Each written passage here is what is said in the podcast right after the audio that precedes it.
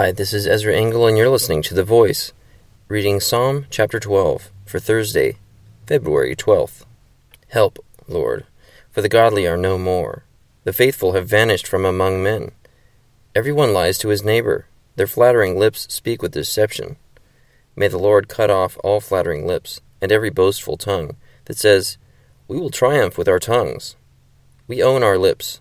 Who is our master? Because of the oppression of the weak and the groaning of the needy, I will now arise, says the Lord. I will protect them from those who malign them. And the words of the Lord are flawless, like silver refined in a furnace of clay, purified seven times.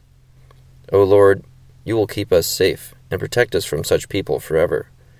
The wicked freely strut about when what is vile is honored among men. Psalm chapter 12. So David is talking about how rare righteousness has become, and that those who are vile and wicked can strut about with confidence because their very um, their very sins are celebrated and honored among mankind. So it talks about the culture that he's living in has become so depraved that um, all of these things are celebrated. Thank you for listening to The Voice.